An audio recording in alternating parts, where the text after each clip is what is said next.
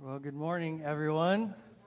Good to see you. Um, I believe I can dismiss the kids now. Is that right? So go for it. Uh, great to see everybody here. My name is Andrew Hancock, and I'm a member here, uh, Parkview North. And I'm delighted to bring the sermon uh, to you today. If you have um, your Bibles, we're going to be in the very end of Luke. Also, you should have received this little half sheet. Those are your note sheet.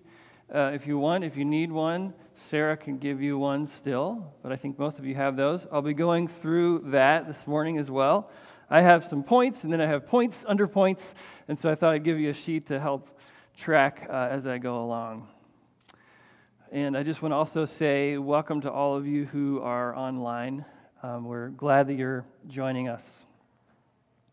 Okay, so let's uh, stand if you are able and uh, read the word of the Lord together. We stand in honor of the word of the Lord, and we stand to help us pay attention a little bit to uh, what we're reading and what we're studying. So we're in Luke 24, 36 through 53. Luke 24, the very end of Luke, verse 36 through 53. If you don't have your Bibles, we have you covered. It's right on the screen as well. As they were talking about these things, Jesus himself stood among them and said to them, Peace to you. But they were startled and frightened and thought they saw a spirit. And he said to them, Why are you troubled and why do you doubts arise in your hearts? See my hands and my feet? That is I myself. Touch me and see. For a spirit does not have flesh and bones as you see that I have. And we had said this, he showed them his hands and his feet. And while they still believed for joy and were marveling, he said to them, Have you anything to eat? They gave him a piece of broiled fish, and he took it and ate it before them. Then he said to them, These are my words I spoke to you while I was still with you, that everything written about me in the law of Moses and in the prophets and the Psalms must be fulfilled. Then he opened their minds to understand the scriptures and said to them, Thus it is written that the Christ should suffer and on the third day rise from the dead, and that repentance for the forgiveness of sins should be proclaimed in his name to all nations, beginning in Jerusalem. You are witnesses of these things. And behold, I am sending the promise of my Father upon you. But stay in the city until you are clothed with power from on high. And he led them out as far as Bethany, and lifting up his hands, he blessed them. While he blessed them, he parted from them and was carried up into heaven. And they worshiped him and returned to Jerusalem with great joy and were continually in the temple, blessing God. This is the word of God. Thanks be to God. So you can be seated.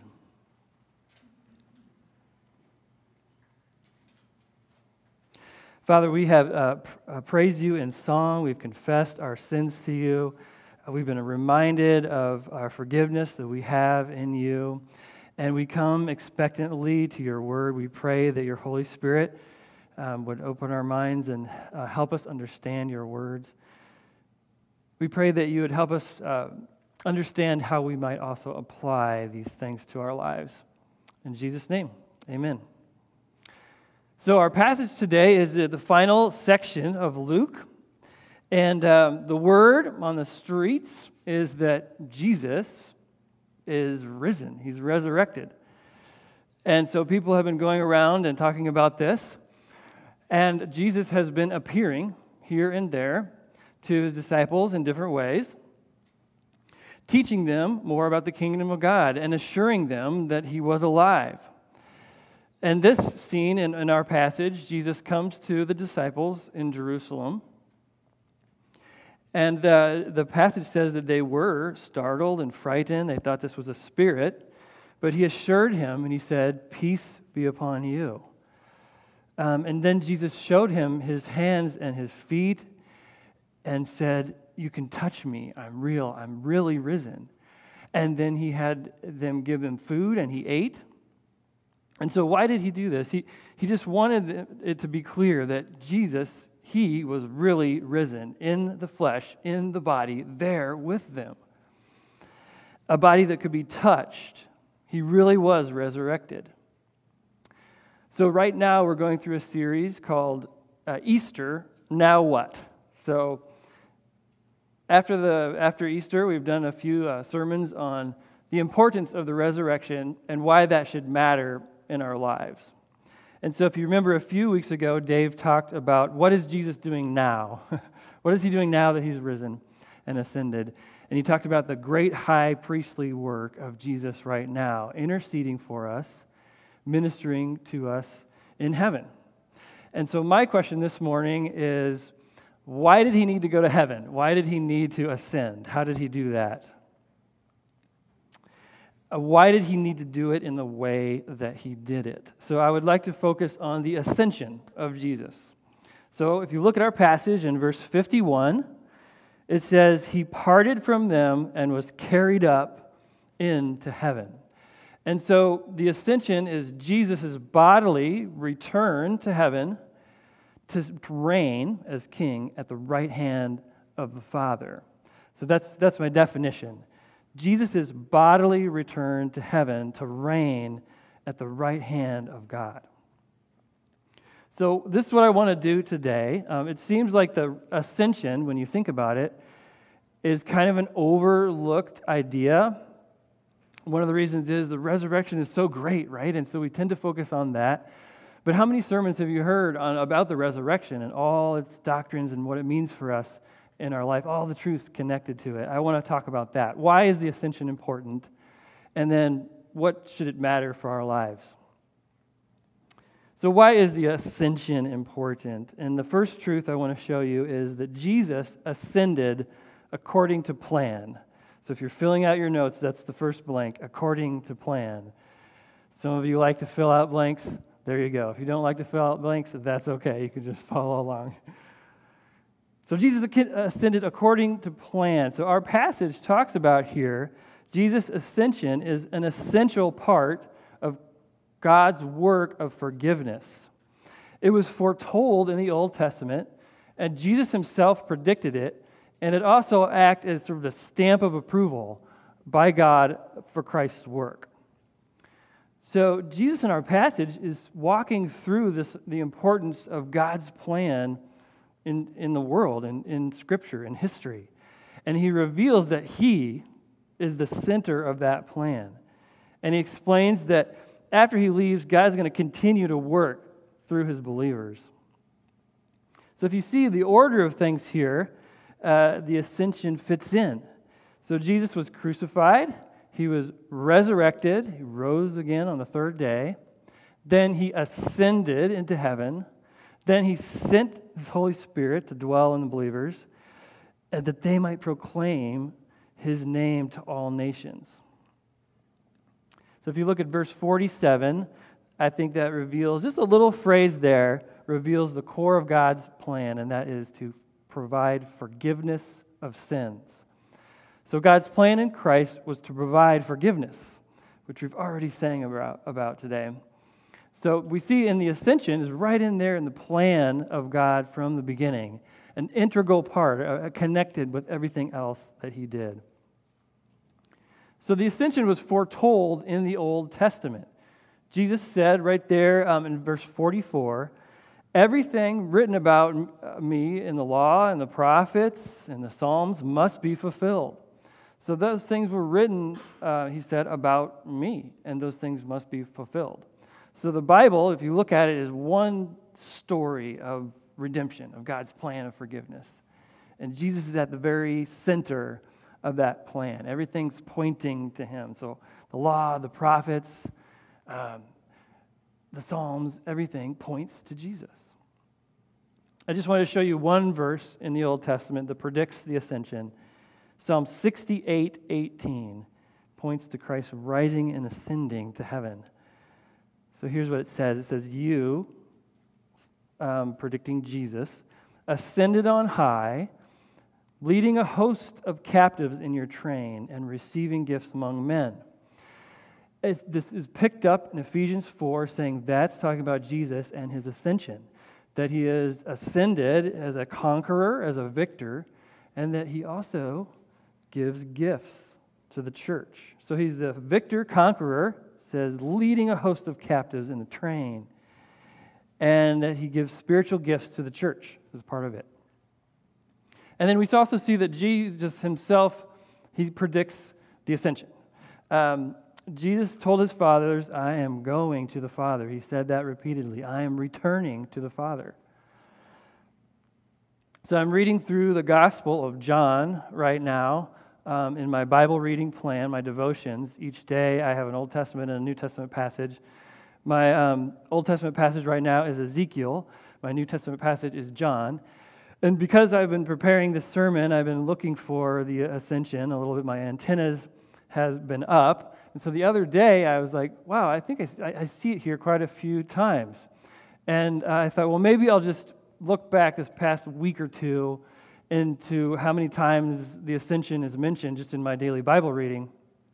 And I was kind of amazed. Um, I found that it was in uh, chapter 313 in John, 662, 733, 739, 814, 821. It was all over the place as I was reading. And I was like, I don't know why I haven't noticed this before. It really is an integral part of Jesus' plan.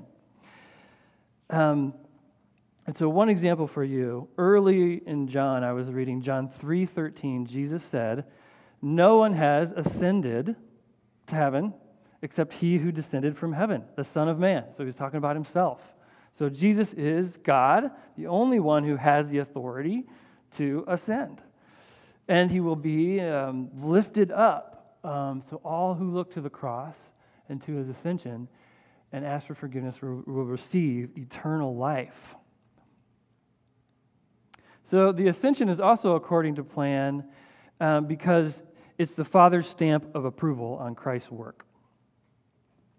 So the ascension serves as the final and glorious aspect of the work of Christ for forgiveness. So, in the ascension, if you think about it, Jesus rises and the Father receives him. Why did he do that? Because the work of forgiveness was complete. So, God validates, right, and he confirms this work by receiving him in the ascension. Jesus died for sins and was raised and ascended into heaven to sit down at the right hand of God his work was complete, the work of forgiveness. Hebrews 1 3, and he, Jesus, um, provided that forgiveness of sins. After Jesus provided purification for sins, he sat down at the right hand of the majesty in heaven. So Jesus, after he provided purification for sins, went up and sat down at the right hand of the Father, the majesty in heaven. So Jesus fully provided this forgiveness by his sins, his work on the cross, and then sat down in heaven, the right hand of God. His work was complete, and God was pleased. So I like to think of the ascension as God's stamp of approval on Christ's work. And this makes me think about when I applied to grad school. There was just so many steps to this application. I had to uh, take the GRE, send those in, get my transcripts ready, send those in. I had to do interviews, entrance exams, um, take uh, uh, an application, fill it out, write essays. There was a lot to it, a trip to campus. And at the end, I'm sure the file was pretty full. And they kept sending me emails saying, You have this to do. It was like a checklist. You still have this to do. You still have this to do. You still have this to do. Um, and finally, I got it all done, sent it in. A letter came in the mail. I opened it up. I'm approved to school. And I just remember feeling relieved, like, okay, I'm finally done with that. But I didn't know that there was a lot more work to do.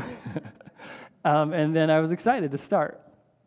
So if you think about God's, um, God receiving Christ's work, Think about it like a big, thick manila file folder of oh, just flow, overflowing with Christ's work.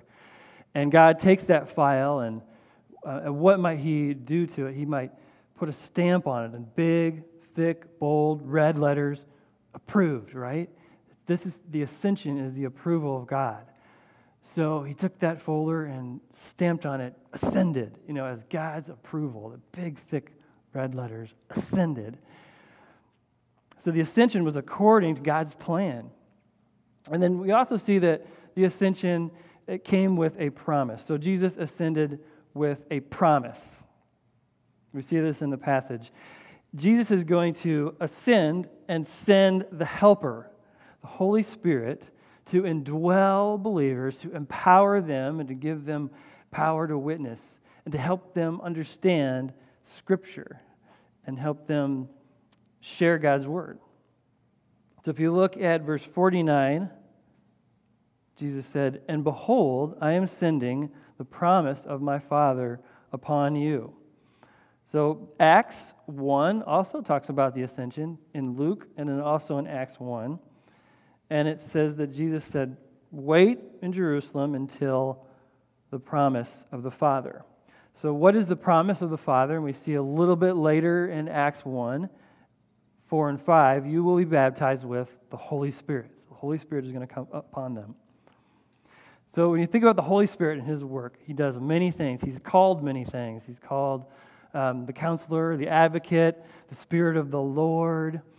Um, but in a number of places, he's called the helper. And in, in our passage, we can see this as the helper in a few ways. What's the Spirit going to help the disciples with? Well, he's going to help every believer know God, understand and know God. He's going to help every believer witness. He's going to empower them to witness. He's going to help every believer understand truth. So he's going to help teach them so I just want to share a few phrases from our passage, if, if you look back down, that show these things about the helper, and then a couple passages from John. So, verse 49, Jesus says, I am ascending, uh, I'm sending the promise of my Father upon you, and that they would be clothed with the Holy Spirit. So, I love John 14, 16, and 17. Just want to read it for you. This is the work of the helper. I will ask the Father, and he will give you another helper to be with you forever, even the Spirit of truth, whom the Lord cannot receive, because it neither sees him nor knows him. But you know him, for he dwells with you and will live in you. I just think that's amazing. The Holy Spirit, we have the Holy Spirit of the living God um, dwelling inside of us so that we can know him more, right? We can know him and he can live with us forever. That's just a stunning gift from the Father, if you think about it. And another phrase I liked is verse 49. It says they would be clothed with power from on high. So it's a power from on high. The Spirit would give them power, and you can see it in the passage there, to be witnesses, to witness to the truth about Jesus, proclaim his name to all nations.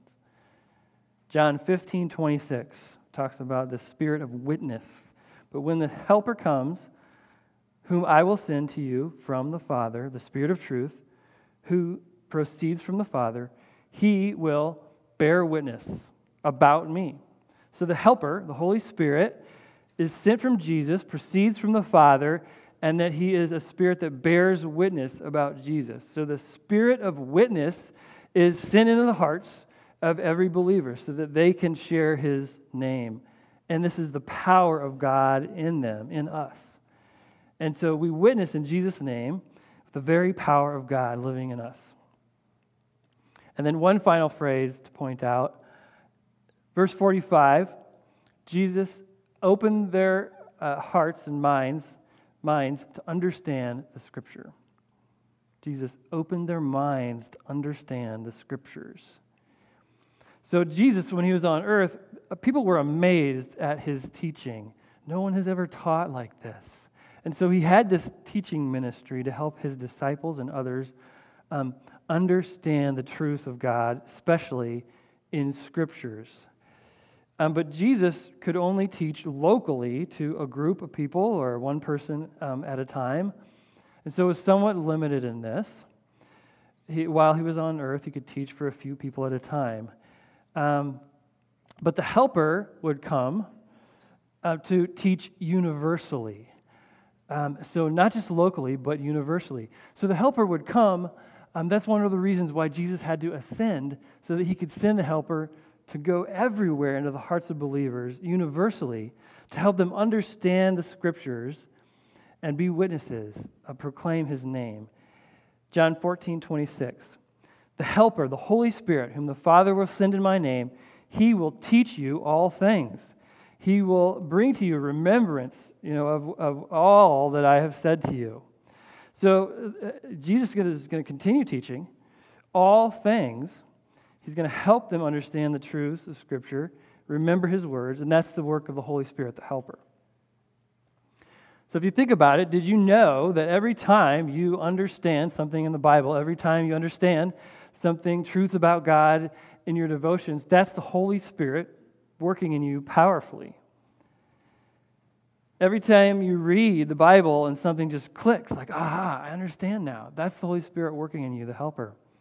I remember in, in high school, uh, some friends of mine, we were going through studying deeply the Gospel of John. First time I've ever studied uh, a gospel like that. And I just remember so many times things clicked, you know, truths, I understood the truths that were there in new ways as I discussed it with my small group.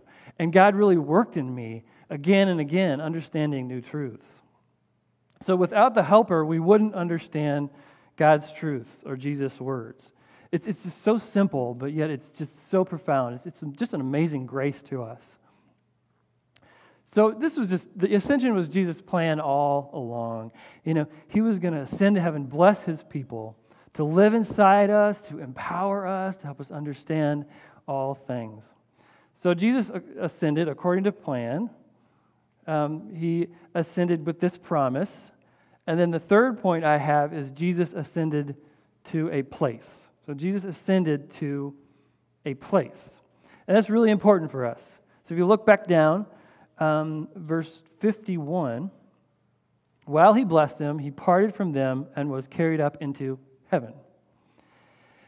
And in Acts 1, it says that Jesus was, quote, taken up to you from or into heaven. And now, when I think about the ascension, you know, just there's a lot of questions that I have when I think about that scene and what went on. Um, you know, where did Jesus go exactly? How did he get there? You know, how did this all work? You know, sometimes the ascension seems like something you would see in a movie. You know, how did how did the clouds take him there? Did he just kind of step on and go for a ride? You know, what was it like for the disciples to watch him? Did they just watch him as he slowly kind of went up as a speck in the sky like a big rocket? Or did he more just sort of go up and out, you know, on the cloud over the mountains? You know, how did this work? You know, how did he fly through the sky? Did he fly through the universe? You know, if he did fly through the universe, how did he not lose oxygen, you know, or be burned up or something in the atmosphere, or get like really cold, you know, out there in space? You know, was he like Captain Marvel that had like this ability, you know, to fly through space unhindered? Um, you know, did he go up to heaven somewhere? Where's heaven? Above the earth? You know, um, lots of questions. You know, maybe he interacted with another dimension, right? You know, like um, in that movie Interstellar with Matthew McConaughey. You know, maybe he got to, to heaven and looked around and saw it was cool and said, All right, all right, all right. You know, sorry, that's my bad Matthew McConaughey impersonation. Yeah, so but how does it work? Did, did, he, did he transport there? We just, there's so many questions we don't know. But we do know that he went to heaven, to a real place, and he did so to demonstrate his glory. How does it demonstrate his glory? Well, he went to heaven to rule on a throne. And he's going to return again as the King of Kings and the Lord of Lords. That's why he ascended, to show his glory. And that's remarkably glorious if you think about it. So, a couple points to, to consider um, back there on your sheet if you're following along. When we think about Jesus ascending to a place, Jesus' ascension was to a place, it was to heaven as our forerunner to be with his Father and to prepare a place for us. So Jesus was our forerunner. He went to heaven um, and went before us. He paved the way so that we too can be assured that we're going to be in heaven someday, at home with the Father. So John 20, 17 says, I am ascending to my Father and to your Father, to my God and to your God. He went home to be to a place where he greatly desired, a place of eternal love with the Father. He also went to a place to prepare a place for us. You think about John 14, 2 and 3. In my Father's house there are many rooms. If we're not so, would I have told you that I go to prepare a place for you? And if I go to prepare a place for you, I will come again and take you to myself, that you may be where I am. So Jesus, as our forerunner, ascended to heaven and prepared an eternal dwelling. And uh, he was our first, he was the first fruits of those who are, are resurrected. So he was resurrected. We will be resurrected, and we will follow him in that. And so he went there to prepare a place so that we would also be with the great I am. And Jesus' ascension to a place was to a throne, if you think about it, as our king, to rule the universe and bless the church from the throne. And so the ascension passage in Mark says, So then, the Lord Jesus, after he had spoken to them, was taken up into heaven and sat down at the right hand of God. So that phrase is used a lot in Scripture the right hand of God. It's a, a, a throne, it's a power of supreme authority and position, far above any other authority, far above any other name. It means that Jesus is on the throne, ruling as a king over the universe, running the universe. Hebrews 1, 1 2 says, He upholds all thing, things by the word of his power from the throne there. So this means that Jesus is the sustainer and the ruler of all, just the king. If you read Ephesians 1 20 and 23, it explains that Jesus is supreme. He's ruling over every power and authority. All enemies are under his feet as the conquering king and Lord.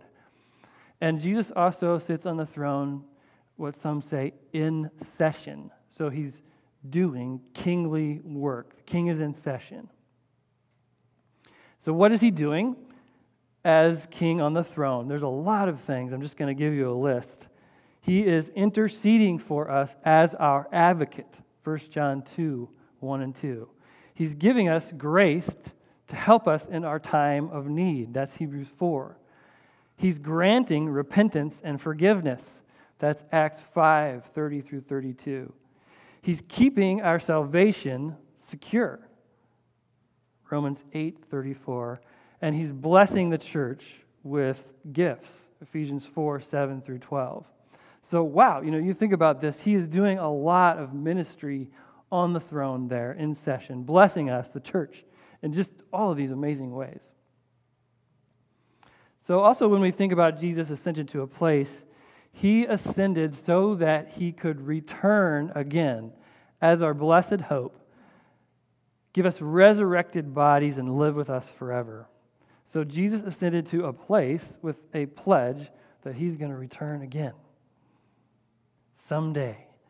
And in Acts 1, it says about the disciples while they were gazing into heaven as he went, behold, two men stood by them in white robes and said, Men of Galilee, why do you stand looking into heaven? This Jesus, who was taken up for you into heaven, will come again, and here it is come again in the same way you saw him go to heaven. So the angels there announced to the disciples that there's a promise. There will be a return. Jesus is going to return again in the same way they saw him go to heaven. So in the clouds, for all to see. So this pledge to return is intertwined with the ascension. He ascended so that he can come back too. This is called our blessed hope. I love that. I love that phrase. Titus 2:13 says, "We are waiting for our blessed hope, the appearing of the glory of our great God and Savior Jesus Christ." So, Jesus will return bodily in the flesh, visibly for all to see in great glory. And he's going to resurrect our bodies to be like his glorious body. And Jesus will come and conquer all his enemies and set up his throne as king, his eternal kingdom.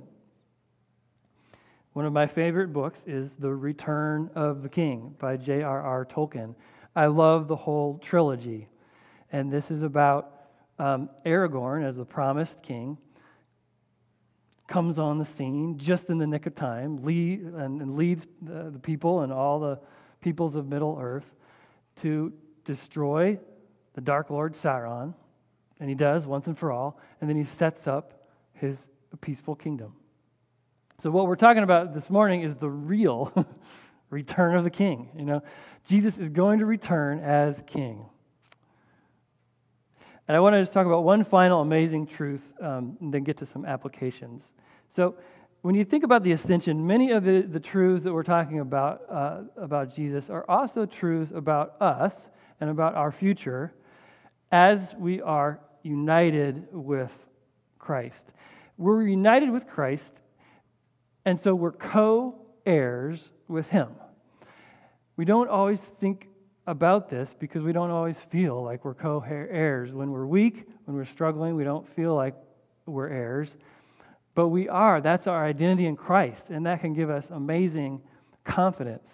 We are in Christ, united to Him, and because this union, we share in His death, in His resurrection life, in His ascension, in His authority, in His power, in His rule someday. Albert Mohler puts it this way Jesus, as Christ, ascended and sits on the heavenly throne. The Father will usher his people to a glorious seat of authority because of their union with Christ. Ephesians 2 6 and 7, one of my favorite verses about this, says, And God raised us up with him. So there's the co resurrection, co enthronement, co ascension and seated us with him in the heavenly places in Christ Jesus. So somehow we're seated with him, co enthroned and rule. And then it says, so that in the coming ages he might show the immeasurable riches of his grace and kindness in Christ Jesus. So we're co heirs in Christ, co rulers in Christ. We have a, an amazing identity of glory and authority. Because of our union with Christ and his ascension, we're able to share, in some measure, Christ's authority over the universe. This is amazing. And someday, all will see this and be amazed at God's kindness to us in Christ. So we've, we've, we've seen some incredible truths today. You know, Jesus ascended according to plan with this promise to a place um, and we really only scratched the surface. I hope you, you can see just all the glorious truths that are connected with the ascension. It really is amazing. And I just want to do just a little bit of application uh, before we end today. I have three points of application. How are we to respond? You know, what should we do in response to this? I just want to work through the text just briefly one more time, share with you three things you had three P's, now you have three W's. Number one, we witness. We witness.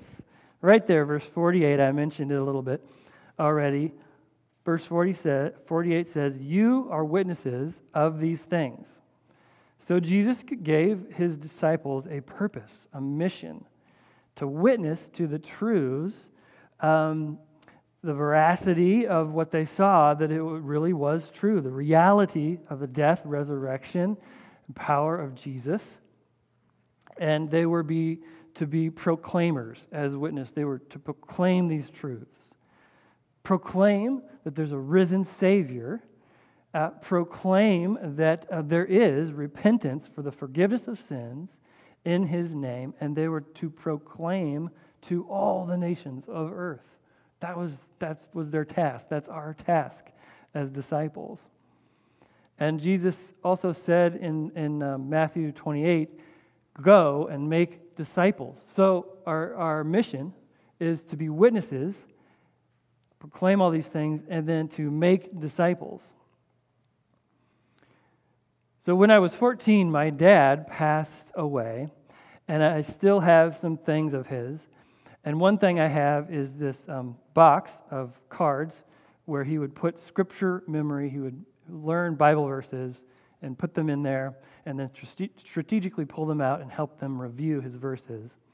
And so I use that box now, and it helps me stay organized.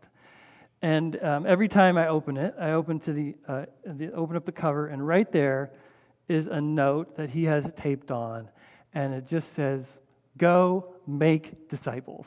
That's it. And so every time I open that up, I see this calling on, on his life, on my life, on our life, on the life of our church is to go witness, go make disciples.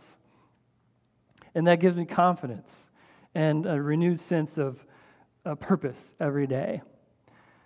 So our lives are filled with this mission, this great purpose for our lives, to give our lives to. So we witness. Number two, we wait. So the ascension, um, we wait. Verse 49 says, Stay in the city until you're clothed with power from on high. Um, Acts 1 4 says, But wait for the promise of the Father. So Jesus wanted his disciples to wait for a while, to stay put until the Holy Spirit came. And they were probably wondering, when will this be? They didn't know when it would happen. Um, plus, if you think about it, um, the ascension wasn't quite their plan. They wanted Jesus to stay. So it wasn't exactly their plan or, or preference. If you look at Acts 1 6, they're already asking the question when are you going to set up your earthly kingdom? You know, is it, is it right now? Um, they wanted him to, stay, but he was going to ascend. And then if you look at John 20, 17, Mary Magdalene um, comes and, and wanted Jesus to stay. And this is one of the first things, this is the first thing that he says to the first person he appeared to. He talks about his ascension at that point. I am ascending to the Father, he tells her. Go tell his, the disciples. So she wanted to cling to him. He, she wanted him to stay there. Finally, Jesus is, is, is risen. He's back. And I wanted to say forever. But, you know, he says, I'm going to ascend. Tell the disciples, I'm ascending. That's my plan.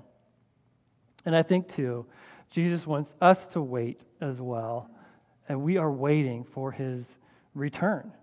You know, just like the first disciples, we don't know when it's going to happen. And so we wait expectantly. We wait being ready for it to happen. Um, Jesus is going to come and make all things right. He's going to wipe away every tear from our eyes. And this just gives us great comfort. You know, it gives us great hope when we're suffering or when we're in pain. And number three, we worship. So our response also is to worship. So, what if you look at the passage, what the, did the disciples do? What's the first thing they did after the ascension, after they saw this? They worshiped, they exalted this risen Lord. Verse 52 and 53 And they worshiped him and returned to Jerusalem with great joy and were continually in the temple blessing God. So they worshiped him with great joy, like joy and gladness in their hearts. The ascension just made them overflow as a natural response to worship. So they were just amazed at this Jesus who did this. And, and worship had been become a part of their lives now. They were continually doing this in the temple. So they understood the significance of the ascension, and it moved them to worship. The Jesus that they knew and loved on earth was also the ascended Lord, the God man who's at the right hand of the Father. He, he's lifted up. And so, and, and, you know, he was sent from the Father and he returned to the Father in great glory. They understood this, and so they worshiped. And my question is are we also moved to worship when we learn about these truths? If anything, we should respond um, to the ascension with worship. Jesus is the ex- exalted Lord. He's in his kingly session, blessing us all over the place, um, and just ruling and reigning the world. And, you know, he will come again. So we wait for him. He's going to come again, not as in humility as a baby, but he's going to come again as the exalted king. So let's pray together.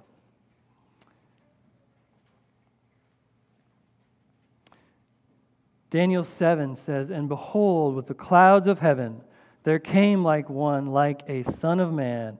He came to the Ancient of Days and was presented before him. And to him was given dominion and glory and, and a kingdom. And all peoples, nations, languages should serve him. His dominion is an everlasting dominion which shall not pass away, and his kingdom one that will not be destroyed. So, Jesus, we praise you, we worship you, we pause and worship you as the ascended King. You know, you have this everlasting kingdom and dominion. We recognize that you are our forerunner, the first fruits, going to pave the way to heaven. We thank you for making us co heirs, uh, um, co rulers in Christ. We pray that you give us help, the helper of the Holy Spirit, to understand your scriptures and power um, to witness. Help us witness, make disciples for your glory because you are this glorious King. And we just wait to an expectation for you, the ascended Lord, um, to come again. Amen.